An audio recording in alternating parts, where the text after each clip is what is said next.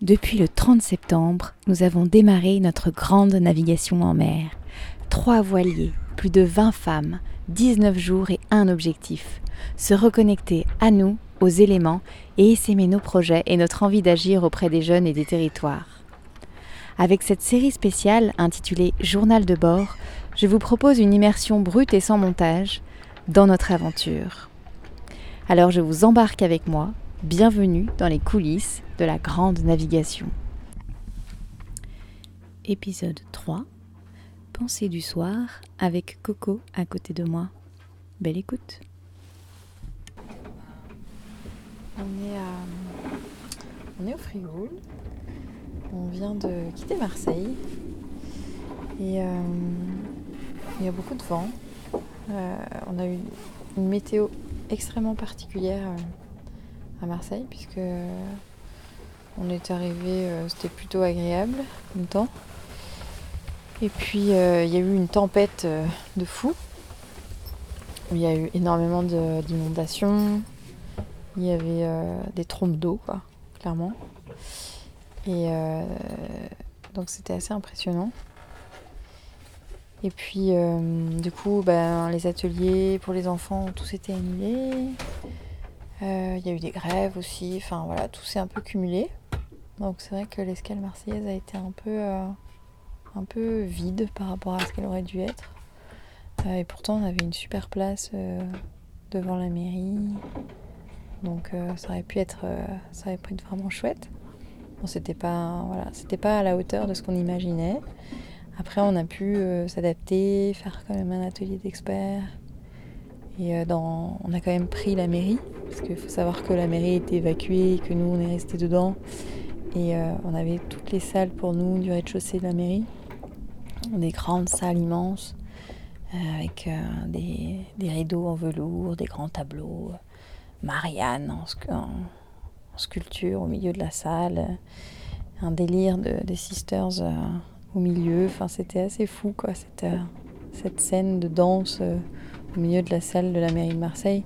Ça, tu pourrais en parler de la salle de danse de la mairie de Marseille, où vous avez euh, dansé comme des folles devant la mairie. Enfin, dans la mairie, c'est même pas devant la mairie, c'est dans la mairie. Et, et puis on a rencontré des femmes, des femmes qui euh, qui sont euh, dans différentes associations, dont aussi euh, des femmes d'une association. Alors j'ai oublié le nom. Oh, il y avait Femmes 3000, mais il y avait aussi Yuka. You... Ah, j'ai oublié le nom. Je le mettrai.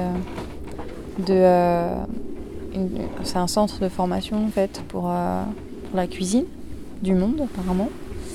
Et former des chefs, voilà. Et c'était vraiment chouette de les voir comme ça euh, sur l'eau. Puis après, elles nous ont fait un super repas le lendemain. Euh, on a quand même euh, eu aussi le chant des cachalots à nouveau qui a été projeté avec une scène assez mythique à la fin où en fait le, film s'est terminé et puis, puis bon, Déborah n'était pas là. Et donc on a dû improviser une animation de, de fin de soirée et euh, on a eu un monologue d'un gars euh, très, très sympa, mais qui nous parlait de féminisme en prenant toute la place. Mais pourquoi pas? C'était assez drôle. Et, et voilà, et, et, on est reparti. On est parti de Marseille aujourd'hui avec un vent de folie, mais vraiment, genre 85 euh, km/h de vent, je crois. Donc, euh, je sais plus combien ça fait de nœuds, tout ça, mais ça fait beaucoup de nœuds. Force 7 et 8. Et euh, on, a, vraiment euh, on a traversé, donc heureusement c'était que Marseille, enfin Vieux-Port Frioul, mais c'était assez intense. Et au moteur, ouais, sans les voiles. C'était compliqué sinon. Et déjà, il y avait des, des vagues de folie, on s'est pris plein d'eau ça m'a un peu fait penser à, la première traversée vers Port-Saint-Louis.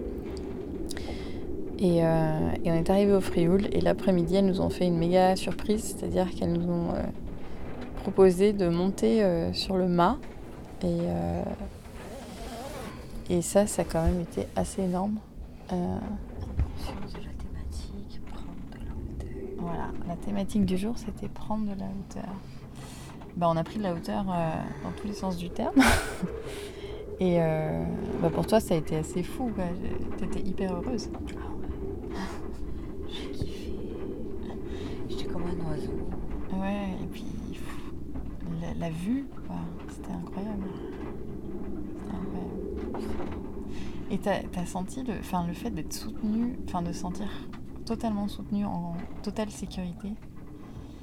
C'était assez dingue. Moi, ça m'a aussi, euh, enfin, ça m'a fait vivre plein d'émotions. Plein d'émotions parce que c'est un truc que j'aurais jamais imaginé faire ça en fait, euh, très clairement. Donc euh, c'est incroyable de vivre ça et de voir à quel point en fait c'est possible quoi c'est possible euh, si on est bien entouré. Euh, et que c'est beau en plus. Enfin, franchement, euh, c'était magnifique parce que d'un côté, on voyait Marseille et de l'autre côté, on voit la mer, l'horizon, avec le soleil couchant. Et on avait, enfin, je sais pas, espèce de sensation d'être un oiseau, quoi, finalement. Quelque chose de très léger, très libre. C'est trop bien trop bien.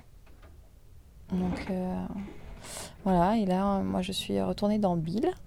Donc j'avais été dans Inaltum, maintenant je suis à nouveau dans le bateau Bill, qu'on a appelé Chill Bill. et euh, je suis avec Coco à côté de moi. Et nous allons bientôt nous coucher. Et demain, départ pour Porquerolles, puis la Corse. Jour 8, fin.